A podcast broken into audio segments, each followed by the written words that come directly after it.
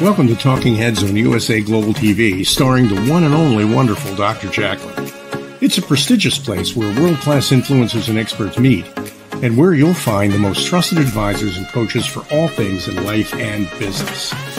Visit usaglobaltv.com to sign up for our newsletter, get the value you need, and be first in line to learn about events and giveaways and other valuable content. Connect with us Email Dr. Jacqueline at usaglobaltv.com to talk about how you can become part of USA Global TV. That's USA Global TV, where the doctor is always in. Everyone. It's such a pleasure and honor to be here today on USA Global TV and Radio. I'm Dr. Jacqueline Kerbeck. I'm the president, founder, and chief listening officer here at our network. Our show today is the art of creating mental health wealth. And our topic is mental health awareness with a guest who has been here before, which always warms my heart because I feel like we're doing the right thing when people come back and they want to continue to share their story. We'll be bringing out Dr. Jennifer Seltzer in just a moment. Before we do that, I'm going to bring out the star of our show, Janetta Barry. She is the creative genius behind this topic, this subject, and she has recently joined our USA Global TV and Radio education platform to help bring awareness to people across the world when it comes to self care, getting in touch with listening skills, and effective communication. Let's welcome Janetta Barry and the Epiphany Process. Hello, everybody. As always, so lovely to be back and uh, to welcome any uh, new listeners and viewers and to be in touch again with existing ones always gladdens my heart. Thank you so much, Janetta. And I do want to give a big shout out and congratulations to our newest team member here at USA Global TV and Radio. It's Maria Eduardo joining us from St. Martin. Welcome aboard. Thank you so much, Maria.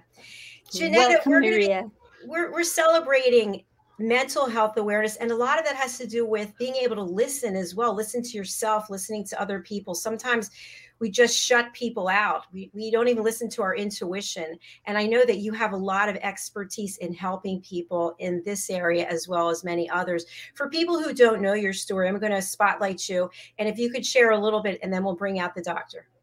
Oh, thank you, Dr. Jacqueline. Uh, yes, uh, to me, communication starts with bringing your internal communication into a place of open hearted manageability because there's so much often so so much internal conflict within us. Uh, you know how you go um, during the day you're you're particularly challenged and you go into that logic zone well i'm going to do this and i'll take that action and then i'll say this to that person and and and, and then you have it all planned out. You go okay i'll be able to handle this even though i'm feeling quite overwhelmed or or marginalized or whatever it is. And then you know how you go to bed and at two three in the morning you go and your emotions are saying but i don't agree. How you're feeling is going no that that's my logic but how i'm feeling there's there's not a connecting communication there. And um, this actually came about. I began studying it and researching it and and applying it to myself after I lost my 16 year old daughter, Jennifer, to suicide after she and I had an enormous argument. And if I had known then how to respond to her, because so much of my response came from that conf- conflicting internal conversation I was running. And the moment I was able to start working on myself and all those internal conversations, I became very much more clear and certain and focused.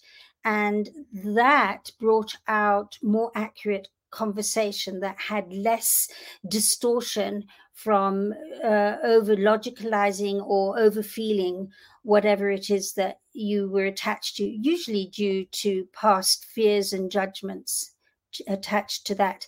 And it made a world of difference. And I've been able to help thousands of people all over the world, internationally, online now. I've been online now for 15 years. When COVID happened and the world joined me, I was going, Welcome, this is where I've been. And I've helped people through terrorist attacks.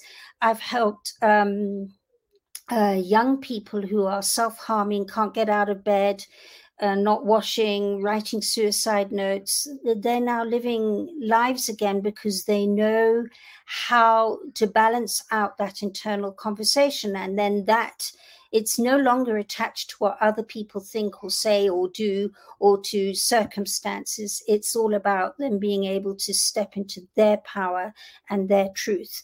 And then some powerful conversations come out their mouth as they can access their inner wisdom. So I assist people to start accurately communicating with themselves and others and and to deal with other situations and i've called that the epiphany process so that's what i do internationally online uh, in a nutshell Thank you so much, Jeanette. I appreciate you sharing that. Well, I'm excited to welcome Dr. Jennifer Seltzer to the program. As I mentioned, I've interviewed her a couple of times before, and she has an incredible story of how she's helping other people who are living through or living with dementia, Alzheimer's disease, and some of the things that people can do. But today she's going to be sharing some of her story, which I always appreciate when people come forward because, as you know, it's not easy. It's one thing to talk about your work and how you're helping other people, but when you're actually talking about your own journey, things that you've been through, that is a different story. She's known as the oil doctor, and she's a clinical psychologist. She's also a John Hopkins, author of The Busy Caregiver's Guide to Advanced Alzheimer's Disease. She's the co owner and CEO of neuroscience at the Dementia Connection Institute. And her list of accomplishments, it is so long that we would be taking up time from the program without being able to hear from her. So let's bring her out without further ado. I believe she's joining us from the Chicago area in the United States. Let's welcome her. Hello. Hi, thank you so much for having me. I appreciate it. Thank you so much. As I said the last couple of times you were here, the things you've accomplished are just actually amazing that it could all be in one lifetime. so, thank you so much for taking the time to be with us today. And Absolutely. as I mentioned, you shared with us backstage, you're going to be talking about your journey when yes. it comes to mental health awareness. And then we'll segue into what it is you're doing today. So take us on a trip, Doctor. Absolutely. So thank you for having me. You know, I you know, a lot of people when they go into the field of dementia care and they're working with individuals who have Alzheimer's disease and other forms of dementia, they often say, Well, I had a loved one who had dementia. And that is the case for me. I had a loved one, a grandmother in law, who unfortunately passed away with the disease. But that wasn't why I entered into the field. I actually entered into the field way sooner than that. Um, and it just happened that I had a loved one who developed the disease and kind of was able to help navigate the family through that process. Um, for me, you know, I've been able to share my story with a number of people of my journey in mental health. And I, I feel like it's inspired a lot of people because I've been able to, you know, really grow myself as an entrepreneur and open up my own business and um, really become this kind of businesswoman that I, I, didn't know I would become, but have fell in love with that journey. Um, and I honestly, if I didn't go through what I went through, I wouldn't have created, I think, what I've done today. Uh, maybe a version of it, but not where I am today. Um, so I am thankful for that journey, and I can say that you know confidently and successfully today.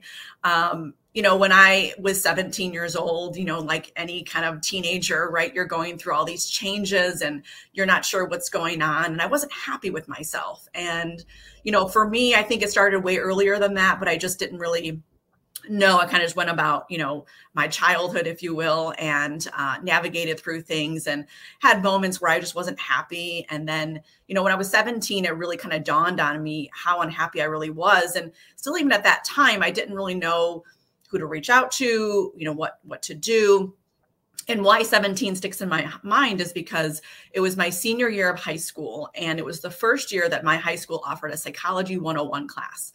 And it was the first class that I said, I think I'm really interested in this, right? You know, I kind of liked math and things like that, but it wasn't really of interest to me. So, you know, I, I took that class and I and I realized I, I identified with some of these, you know, symptoms that we were talking about in the class.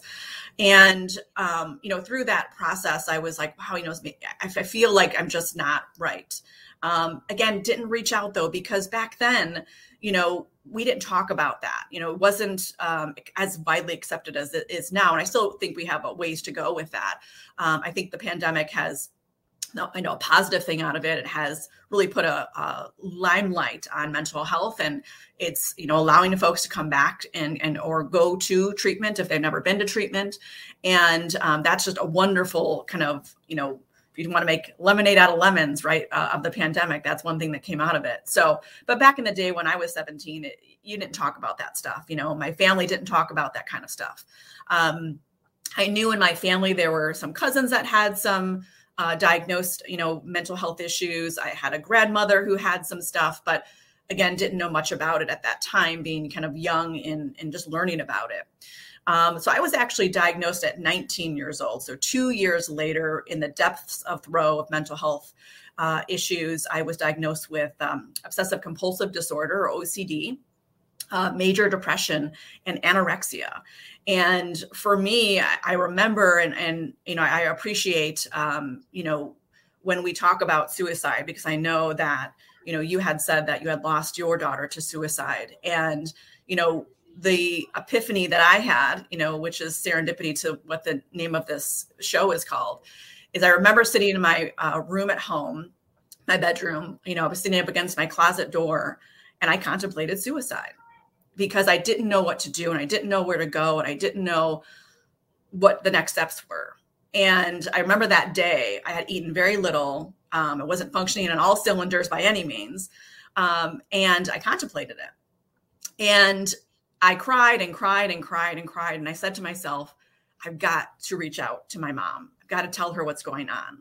Right. Thinking, of course, that she didn't know what was going on, but she knew what, she was, what was going on. But again, she doesn't know what you know, she knew something was wrong, but she didn't know what it was, right? And so I said to said to myself, I've got to talk to her. And so I finally did. I didn't attempt, which was wonderful. And I went to her and she was so open. And she said, I knew something was wrong, but I just didn't know how to how to approach you. I didn't know how to how to talk to you, right? And so as you had talked about, right, communication is so important. And she didn't know how to do that either. And she thought by leaving me alone, that was the best thing for me. And it actually wasn't. Um, so I went to her and, you know, she brought me in to see a psychiatrist at that time, right? And back in the day, again, it's used to be medication first, right? And then maybe talk therapy. Um, and I'm going to kind of talk you through how that actually should be reversed. Um, so I went to a psychiatrist. I was put on medications. You know, they helped. You know, um, I eventually went into therapy. Was able to do all of my services outpatient because I really responded well to the treatment. Um, you know, but through that journey, um, and, and again, it wasn't perfect. There were ups and downs, there were relapses, absolutely, you know, through into my 20s. Um, but for me, it was something where I really held on to using coping skills. That was really what helped me prevail, not the medication necessarily. Did the medication help? I think initially, absolutely, right? My brain is changing, right? It responded well to it. Um, but people need do need to be careful about putting medication or using medication at a young age because it can alter your brain in a negative way as well. So we have to be careful with that. And that's why I really recommend therapy first. You know, gaining coping skills through that therapeutic process. And then if medication is needed, try that later, right? Um, and that's when, you know, coping skills are just not enough per se, right? Um, and so through that, I was able to uh, be able to uh, really kind of gain control of my life because I was able to choose what coping skills worked for me. I was able to guide my own treatment, my own recovery, and I felt a, a huge success with that. Um, you know, I'm proud to say today, you know, that I have been without medication for over 15 years um, and doing it on my own. And again, I'm not saying that medication is not necessary because it is in some cases that should be evaluated by a psychiatrist should be evaluated by a psychologist who maybe is thinking that maybe therapy is not enough. Maybe we need to take it to the next level. Um, but I do highly encourage folks to try therapy first, right? Um, it's covered by most insurances. You you know merely have to pay your copay. And in some insurances even during the pandemic if you took advantage they didn't even charge you your copay. And some are actually you know minor ones are doing that now but most insurances are kind of back to you charging your copay. Um, so it doesn't cost a lot of money uh, to you know to go to therapy and you gain all these coping skills. And more importantly get a third perspective someone who's not involved in your life like mom dad or or sister brother boyfriend husband wife whatever it might be right? You don't have that you know that kind of judgmental perspective that comes with a family member who cares about you and wants the best for you and think they, they know what's best for you. That third perspective is non-judgmental right? They're there to kind of give you some you know, a different view on something you've never you know had before and that really helped me you know through that process i actually still see a therapist myself today i think everyone should have a therapist regardless of what's going on in your life because we all need a little tweak in our brain and our mental health we all need a little support you know life sometimes can be difficult and when you have that psychologist in your back pocket or that therapist in your back pocket it really can be a life changer for you. You know, just like we all have dentists and women, we have gynecologists, right? We need to have psychologists on hand as well. Um, you know, and so for me, it was learning that coping skills really kind of outweighed the medication, and I was able to uh, wean myself, you know, with a doctor, of course, off the medication and utilize the coping skills for the last 15 years, which is wonderful. Um, and so, you know, with that said, I've been able to, you know, when I decided to go into this uh, uh, field, it was actually when I was going through my mental health journey. I said, you know, what I'm, what's, what people are giving me is working, and I want to give back. And so when I graduated high school, I went into community college and I actually took every psychology course there was because I wasn't sure what exactly. There's a lot in psychology that you can, um, you know, specialize in, if you will. And at the time, it was called abnormal psychology, now called clinical psychology. And I absolutely fell in love with it. And I said, this is what I want to do. And so I ended up going to grad school uh, thereafter, getting my master's, my doctorate uh, in psychology, specializing in clinical psychology. And so my first half of my career actually was, um, you know, working with individuals with mental health issues. For, you know, I, I worked in California, I worked in Florida, anywhere from outpatient to residential inpatient. Um, I worked with folks with eating disorders, with people with depression, with people with OCD, right, and and in other areas too, addiction and, and whatnot too. Um, and you know, I was so grateful to be able to give back because you know I knew it helped me, and I and I was able to guide people in a way that you know would you know in educating them on what their options are right? You don't have to go to medication right away. Let's try you know uh, talk therapy. Let's try coping skills first. But if they were adamant that they wanted to try medication then of course that referral would would happen right? Um, and so with that said I, I, was able to kind of utilize that you know in in my career and, and then my success from there. Um, and then i happened to after i graduated my postdoc I kind of fell into senior living. Uh, I opened up um, for a long-term care company here in Chicago, Illinois. Um, one of the one of uh, their mental health uh, behavioral health programs um, in one of their nursing facilities. And for those of you who don't know, in Illinois, the mental health um, services here are not good. Um, over the last 20 years, they've unfortunately uh, dissipated, uh, especially for those who can't afford therapy, you know, those maybe on Medicaid and things like that. Um, and so unfortunately they've transitioned into nursing homes and then that's where they're treated for the most part. And so uh, i said to myself if this is the way illinois is going to do mental health then i'm going to make sure if i open up this unit this uh, this this place where these folks are going to come this residential um, uh, component right that they are going to get the best treatment as possible. And so i actually was able to uh, rise very quickly within that company um, opening up a, a couple of other units. We also were able to um, I was able to then take over some other clinical programs within that company, including their dementia program, which at that time, I believe they had 12 neighborhoods um, within nursing, uh, within their nursing skilled facilities, as well as assisted living. Um, and then I was able to grow that to, I think by the time I left, it was like 17, something like that. Um, and so, with that said, it was, uh, you know, I kind of fell into it and I absolutely fell in love with dementia care. And so I really spent the last 12 years dedicated to dementia care. And within that i knew i could use the skills that i had you know before been able to give back to the field you know i was able to uh, you know seeing that medication was overused with folks who have dementia to manage their what people call behaviors right? I like to call them behavioral expressions or response behaviors right? They're responding to folks they're responding to environment they're responding to stimuli right and for me, I was able to show folks that you can use various non pharmacological coping skills, or what I call sensory based tools, uh, to be able to interact and connect to these folks without there being the side effects of all these medications. Again, not saying that there isn't medication necessary at times, there is. But for folks who've never been on, you know, psychotropic medications to manage mental health, they it's it's really a detriment to their their whole physical well-being when they're put on that medication later in life, right? Um, and so we want to try as many non pharmacological tools as possible. And there's been tons that have been researched. And so, you know, through my journey, I was able to develop a model of care called the Dementia Connection Model. And we educate um, family caregivers and professional caregivers through our institute, the Dementia Connection Institute. And, you know, with that, you know, we've been able to reach so many people so far. We just opened up in January, but within this year, we've been able to reach so many people and train over a thousand of people, which has been exciting for us being in our first year and really be able to again give back in a different way but giving back to those family caregivers giving back to those professional caregivers to say why don't we try using your hands and your heart first? Let's try that first. If it doesn't work, then we'll try medication, right? And I've had success after success after success.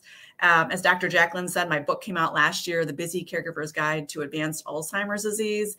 And in there are tons of tools that you can use. So fill your toolbox because you'll be able to walk away with at least a few tools, if not many more, to be able to engage and connect with the per- people that you care for. Um, so that's really that's really my journey in terms of where I started, how I got to where I am today, and I'm just thrilled to be able to share it with people. And I hope it does inspire folks that if you are suffering with any kind of mental health, even if it's minor anxiety or depression, get help now. Don't wait until you have to hit rock bottom like I did, or you know Janetta's you know daughter. You know, don't wait. Um, and so I hope that has helped people. Yes, Thank you. Thank you. Janetta, you're on mute.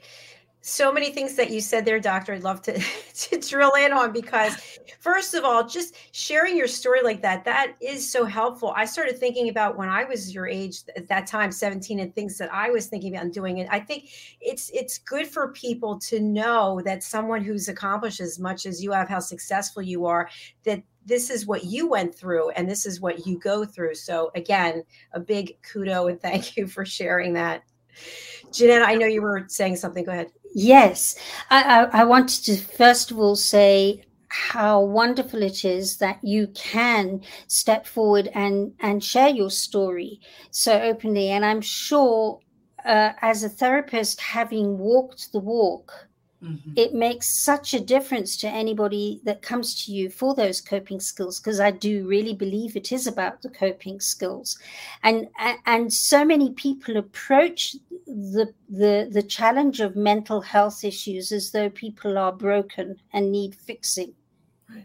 And and I can hear from your side, having walked through it, that's it doesn't even enter your vocabulary because you you're there going. It isn't about it isn't about being different it isn't about that that they are the ones with the mental health issues and we're okay it's about a lack of coping skills and i just love to hear a therapist step into that zone and really understand it. So I wanted to give you that um, that feedback, which I'm sure you get from from patients all the time, that you they're going, "Oh, you really get me because you've been there." Do you find that happens? Um, well, you know, there's there's a code, you know, that we, you know, you don't share in that therapy session your own journey, right? It's it's just a code that ethically you don't do that, right? Because whether you've been through it, whether you've not been through it, right? The, the hope is that with the skill set that you have, that you can help people, right? But to your point, Janetta, when they're talking about what they've been through, I know exactly what they've been through, and so you know it it allows you know a, a higher level of empathy if you will you know eh, you know therapist and, and psychologist you know it comes with empathy comes kind of with the with the degree, if you will, right? You, you have this kind of embedded in you. you. You you went to school because you are empathic and you want to be able to put yourselves in people's shoes. But I do believe that because I've been through it, that I have a higher level of empathy because I know exactly what they've been through. And so, you know, when I'm telling them you can do this. It will get better. It can get better because i know it because i lived it right? I don't say that part to them right? Um, but i openly do talk about it in you know forums like this. So is it possible that you know some of my prior patients or current patients see this? Absolutely. Do i mind? I do not mind because i want them to be able to see that i can talk about it openly and freely and i'm not ashamed about it at all you know? And you know it, it really it really does come down to you know when you talk about it that you know people you know people aren't broken who have these d- different kinds of symptoms that's true because on all on some level we all have anxiety right? We all function on some level of anxiety. That's what keeps us motivated and going and all those kinds of things right? I tell people you know between 0 and 10 humans function on about about a 1 to a 3 anxiety every single day unless you're the, the Dalai Lama, right? Or Deepak Chopra, maybe not, but you know, but we, you know, most of us have a, a, some level of anxiety. So we all have to have stress management skills, right? Daily coping skills that we can utilize that will help us to manage that stress that comes in because life happens, right? And so you know whether that's journaling or whether that's exercising or whether that's using essential oils right? And that's hence why i got the name the oil doctor is really because it's a symbol of the use of non-pharmacy sensory-based tools right? Um, and and of course using aromatherapy is one of my go-to tools as well that i use daily. Um, you know so it's you're right it's it you know we need to be able to be able to talk about this freely and know that people are not stigmatized by it anymore. They shouldn't be I think that we need some work with this still with in the dementia care field, right? I think people do talk about it.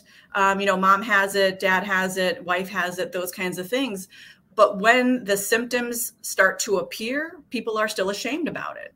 And they don't get help until really later on when it's more, you know, detrimental to their life, right? Um, but the key is, and especially with, you know, if you know we're starting to see some of these uh, drug therapies come out right? Um, and there's different of course um, success rates with them. You know I, I, don't think they're high enough yet that people are kind of lining up for it. But those need to be started very early on in the disease even when they might have mild cognitive impairment. And so if we're not talking about it that early that is a problem because those drug therapies will not work if the person is diagnosed not until they're, let's say, in the moderate phase, right? And if we, and let's say you're not interested in the drug therapy component, you want to use the non pharmacological sensory based tools, you can do that early on uh, because we all benefit from sensory based uh, tools. And now, when I say sensory based tools, let me talk about that real quickly what i'm saying is when we we take in stimuli from the environment okay? Negative positive and that's all preference based. It's all you know for example if you listen to music there might be some music that you listen to that you don't really like and so you maybe turn off turn the radio or you you know put on something else right? And then there's music that you do like. There's some music maybe that makes you feel motivated or happy or excited right? Um, and so you want to play more of that music. And so you and I, who are, have all our faculties, we can discern that stimuli when it comes in because we can decide to turn it off the radio or turn to something else, whatever it might be. People with dementias, they're advancing, they can't do that. Okay. So when the stimuli comes in, you know, they are just, it's like accepting that stimuli, very similar to how children are before the first five years of life. Any stimuli that comes in, they're just influenced by it, negative, positive, whatever it might be. So you can kind of see where I'm going with this. With people with dementia, as they're advancing, you want all positive stimuli to come in to really improve that quality of life. Okay. Um, and so when we intervene really early with these kinds of coping tools, sensory based tools, and I use those interchangeably, you know, it's, um, it can really help to enhance their brain health, right? And so there's lots of studies out there that talk about enhancing your brain health um, from the you know the food that you eat to and how much how what movement do you have your socialization right? What you're exposed to right? Um, you know different things you can add to your regimen like essential oils that really help to boost that brain health right? So if we intervene early with when it was mild cognitive impairment if they're able to talk about it and get help right? They can potentially slow down that disease in some respects right? Um, may not be able to cure it, right? We know there's no cure once diagnosed, right? But that gray phase, right? I mean, if you think about this, you know, folks, eh, you know, age 65 and older, right? 15 to 20% of that population have mild cognitive impairment. Okay. But only 15% of those individuals who have MCI go on to develop Alzheimer's disease each year. 85% do not. We have to understand why, right? And it, a lot of it's pointed to lifestyle change, right? So, what I'm saying is that people talk about it early on with dementia, right? As we're learning with mental health, then we have some intervention we can do, either maybe with drug therapy, if you'd like, with the new ones maybe that are coming out, or with you know non-pharmacological tools. You intervene early, can really help with that person's journey, right? To live the best quality of life for as long as possible. So that is something that I think is really imperative too. I know I kind of went off on a tangent there when we talked about that, but I just wanted to share that as well. So that's really helpful. Thank you.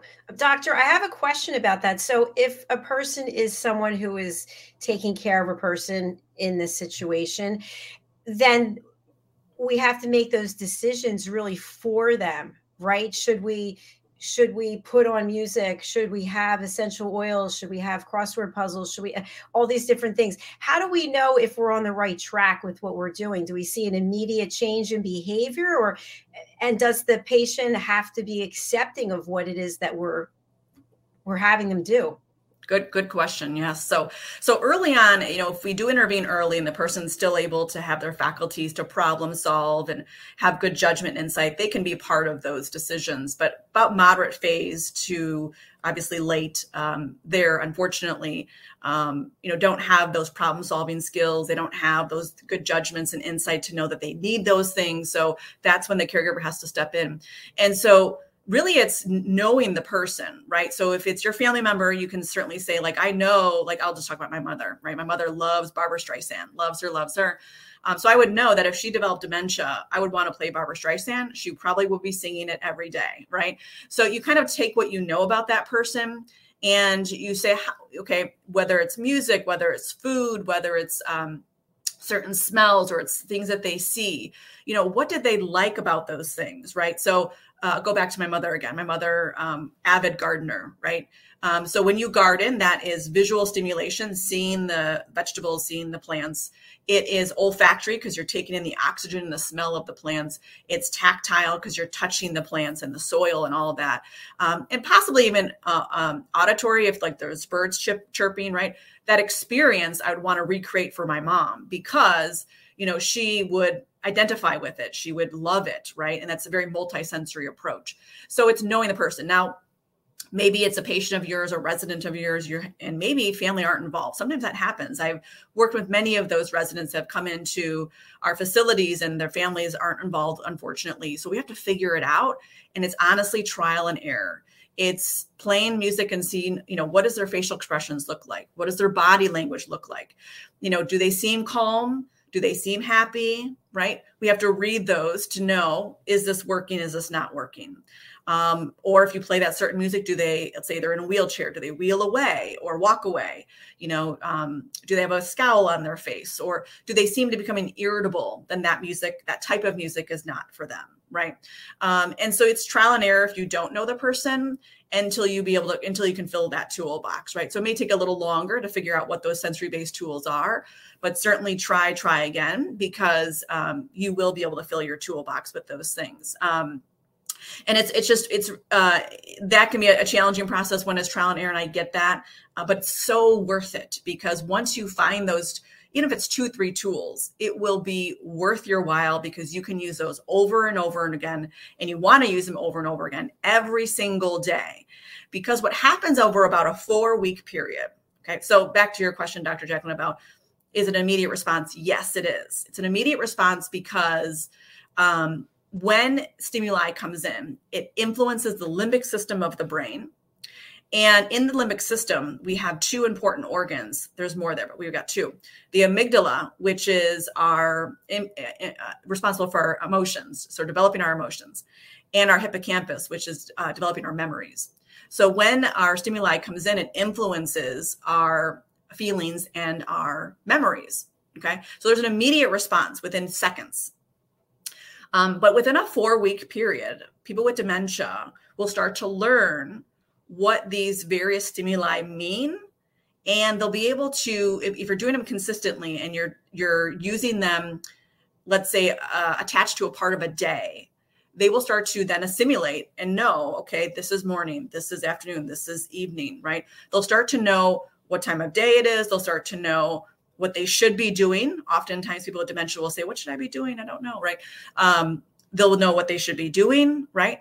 And so it allows them to feel just more safe and secure and calm because there's structure, there's consistency, right? And so they'll start to learn that. So if you've heard a myth that people with dementia can no longer learn, that's not true. It does take about four weeks when you're stimulating stimulating those senses in positive ways. Um, so they'll learn that, but there's an immediate effect too. So it's kind of now and later, which is fantastic. Wow. So much there. Thank you. That really was very helpful. I appreciate it. Absolutely. Jenna, you're on mute. I'm having such fun here with my electrics. I, I, don't know if you noticed, I keep on being plunged into darkness. And I'm really surprised my internet has decided to stay in um, and not disappear with everything else. Um, yeah, for me, uh, I, I've noticed up until now with uh, my mum was was certainly early onset dementia before she passed, and I've got quite a few friends who have uh, actually mothers who are are dealing with it and have dealt with it, and, and some have passed. And what I noticed in in all the years that I've watched friends and and with my mother is that people tend to um, treat the person like they've lost their mind. So mm. they just feed them all the information all the time and repeat it. And we had this conversation some weeks ago, Dr. Jacqueline, on another show, where um, very good friend of mine, um, her mother was in uh, in a retirement home, and she'd bring her back for birthdays, and Audrey would just sit there going, "Where am I? You're in Africa." Uh, am I not an island? No, you're not an island. You're in Africa. Okay. Why am I here? Because we brought you here. Where am I? And of course, this is where it went on and on and on all day long. And everybody would say the same thing back to her again and again and again. Like, you know, we've just got to answer her because what else do we do? And the one evening I sat there, and after about the 20th time, I went, you know what? I'm actually going to ask her. So she, where am I? Audrey, I don't know. Where are you? Am I in Africa? Yes, you're in Africa. Oh, okay. Um, why am I here? Um, why do you think you're here? And we uh, kept on doing this again. And after about the fifth time, she went, Where am I? And then this little smile on her face. She said, You're not going to tell me, are you? and that that was just after uh, after months and years of her that's all her conversation was. And i just feel that it's so easy to label a person and then say that's who you are and we we just have to accept their lot instead of going well is it their lot? So i just love the fact that you've got these different alternatives because i've never heard of it before. People in my sphere of influence have just accepted the lot of whatever it is that's happening. So again, kudos to you. Thank you. I mean, you're absolutely right. I mean, there is this this notion of well, this person has been diagnosed, and so I have to do for them now. You know, and you think about how children learn, right? Um, the the idea was when when you know for the first five years of life the only way children learn is by watching and doing and watching and doing and watching and doing right over and over again. And we eventually let go of that spoon. We eventually let go of that glass. We have you know so it's the same thing with people living with dementia. Let go of it. Let them do what they can still do for themselves. You know it's called when we are doing for them when they can still do for themselves. It's called excess disability. We're creating them to become disabled. We don't want that, right? You want them to be stay independent. So whatever they can still do. I know it's probably takes a longer time or they maybe seem to have some struggles with it, but let them do it. And so a lot of times in dementia care, it's not about the person living with dementia that needs to be treated per se, right? We the, the caregivers need to be treated. We need to change. We need to adjust, just like we do with young kids, right? We observe our children. We kind of we put two and two together of what might be going on with them if they're crying if they seem angry you know maybe they just hit their brother you know because he's irritating her you know we we observe that and we then intervene with the best way we know how right? Um, and so the same things with people with dementia is we have to adjust and observe and and then intervene but you know allow them to do for themselves because they will hold on to those skills for so much longer. And i even say break down break down things into parts right? Maybe let's just say like brushing their teeth. Maybe it is more difficult for them to put that toothpaste on the toothbrush but can they still go like this? Let them do it right so don't just assume because they can't do one part of it that they can't do any of it right? Um, and even simple things like let them cream their coffee and and put you know butter on their toast if they can still do those things right? Um, it, may take them longer than usual and i know you've got to get to work or you know you are frustrated because you've got to get to the next thing.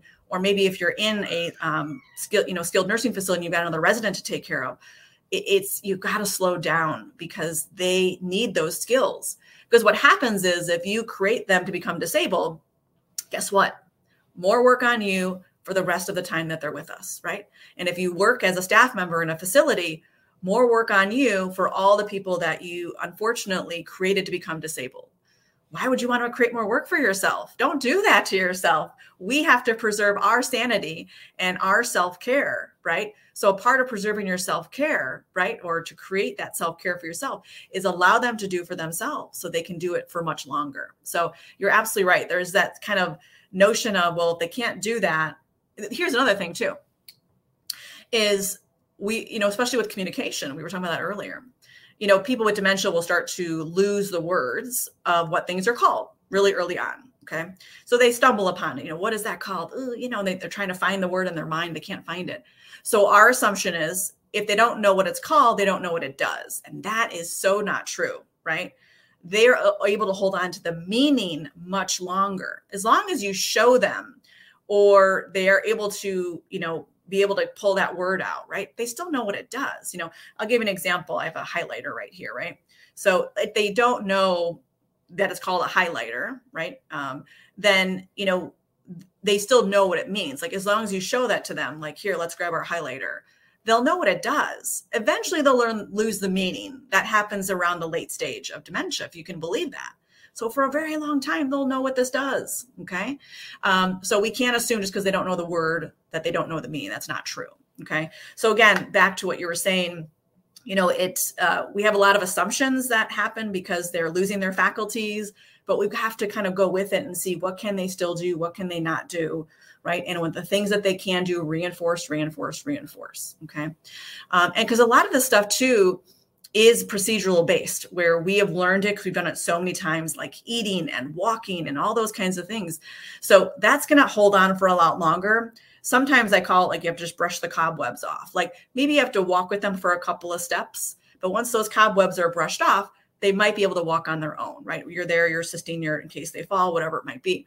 With feeding, you know, if you help them, like, you know, there's a hand in our hand technique that Teepa Snow came out with that I train people on uh, within my model because I think it's a fantastic tactile stimuli. Is, you know, it's you're basically kind of under their hand and you're assisting them with feeding, right? But eventually that caregiver can let go and that person may still keep going because they're just brushing that, those cobwebs off, right? Um, so again, we, we can't assume, observe, and then react, right? Observe, react. So Wow, I feel like I just had an epiphany moment there. Thank you. And I, I know we're running out of time. Of course, I have 10,000 questions, but um, I'd love to have you come back. One question Absolutely. before we close up, thank you, is if the person was used to doing something every single day for years, like for example, going outside to get a newspaper, but the newspaper isn't delivered anymore for the last three years. But every every day the person gets up and goes outside to look for the newspaper. Do we stop the person from doing that and say hey there's no newspaper. We don't get a newspaper. What is like when someone has a routine that is incorporated in their life but it doesn't make sense to the caregiver what do we do? I would still say let them do it. Go get that newspaper you know? And if you need to go pick up a whole stack, you know, yourself from, you know, the Walgreens or even if it's a magazine, um, I would still do it because it, it get some exercise, which is really important because that is their maybe their movement for that morning. Let them do that. Um, and you know, the reality is, is as the disease progresses, they're going to start to live in those moments that happened before. So they're going to keep going to get that paper because that's what they always did. So let them get that exercise, you know. Um, and if you have to go pick up a whole stack of papers and you bring it there and you drop it on the the driveway for them, then I would say do that because that will bring them the best quality of life. Fantastic. Thank you so much. I really appreciate that. Absolutely. How can people get in touch with you and who would you like to contact you? Yes, thank you. So definitely um, check us out at dementiaconnectioninstitute.org or you can email us at support at neuroessence.org. Um, you know, we uh, definitely want to be able to help as many people as possible. Our our mission really is to educate people in dementia care all over the world and even internationally. And so we want to be able to reach as many people as possible because our vision is that if us as caregivers are trained and equipped and feel confident and confident what we're doing, that person living with dementia will be able to have the best quality of life as possible. Um, so reach out to us, get on our email list because we have a lot of exciting things coming out for 2023 as we're still developing all of our services. So get on our email list to stay tuned, and we hope to see you soon. Thank you again. Another fabulous interview filled with great information. And again, seriously, I have like literally I have eight topics right now I can think of. I'd love to have you come back and speak with us on. I know how Absolutely. busy you are, but if you can come back, that would be lovely.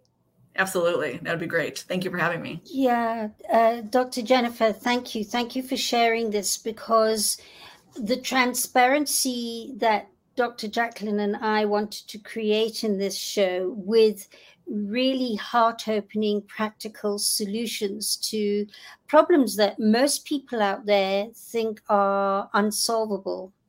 And you've been able to step into that zone today and give people the possibility of a different perspective. So, thank you so much for joining us today. Thank you. I really appreciate it. Thank you. We wish you continued success and look forward to having you back again. Thank you. Take care. Thank you. Bye. Well, that really is exactly what we're all about here education, hope, and inspiration. And I know personally, I feel very inspired. I every time we have her on, I learn something new and I look at my own behavior and what I'm doing, and I think, yeah, you need to work on that. bad Jackie, bad. No. So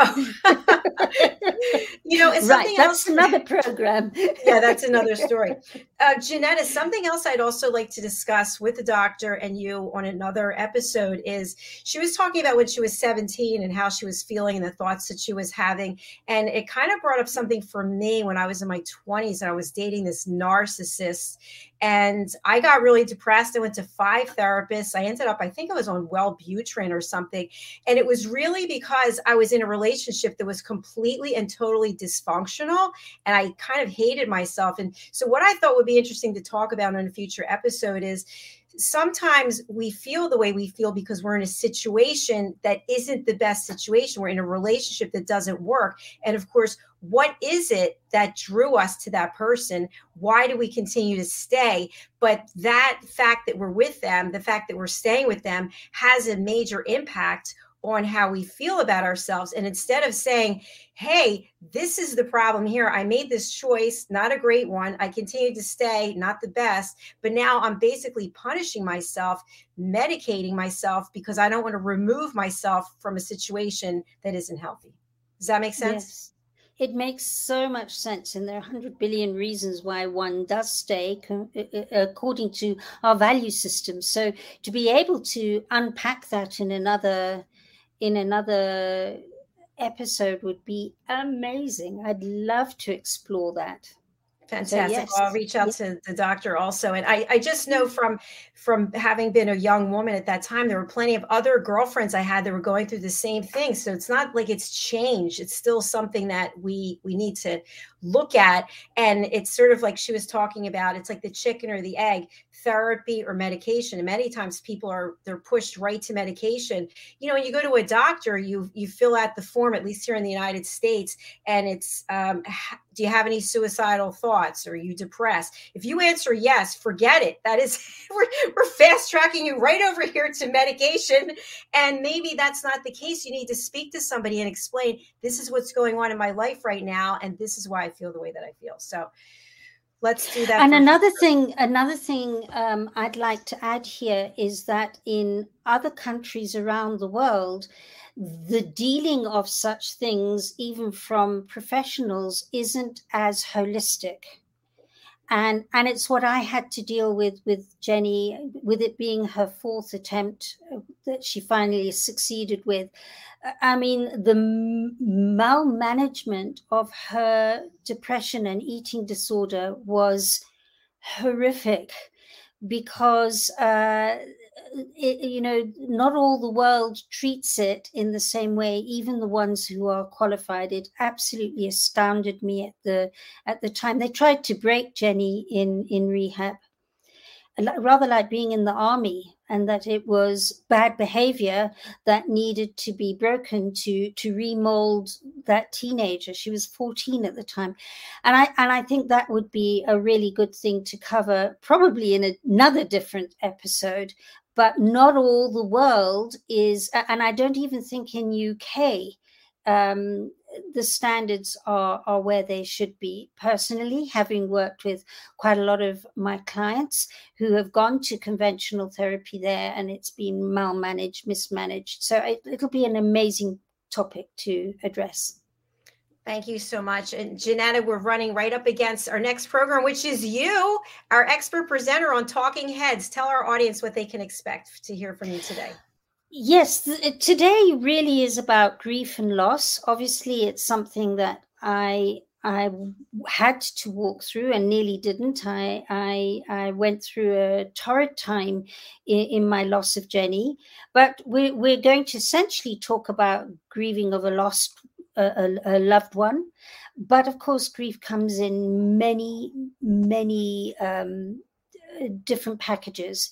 So it's understanding that there's always an impact and having to deal with loss in different forms and and how to approach it with an open-hearted understanding rather than than judgment that again there's something wrong with you Thank you so much, Janetta. And I also just want to let our audience know one more thing. There's always something else. Janetta is one of the stars of our new show coming up. It's the Spelling Bee game show. Please do mark your calendars for this upcoming Monday at 2 p.m. Eastern Standard Time, 7 p.m. Greenwich Mean Time. And Janetta will be competing with Caroline Hewer, the Harley Street stress expert, for the title of Queen Bee Speller. so I am really at my 10 p.m. Oh, that's right, at 10 p.m. She's going to have to be extra sharp, folks, for that. No. well, thank you again. It's been so much fun and such great information. Thank you to jo- Dr. Jennifer Seltzer, and thanks to each and every one of you. We will be right back. Janetta will be on Talking Heads. Please do stay with us wherever you are right now. We'll be coming back in less than seven minutes. Bye, everyone.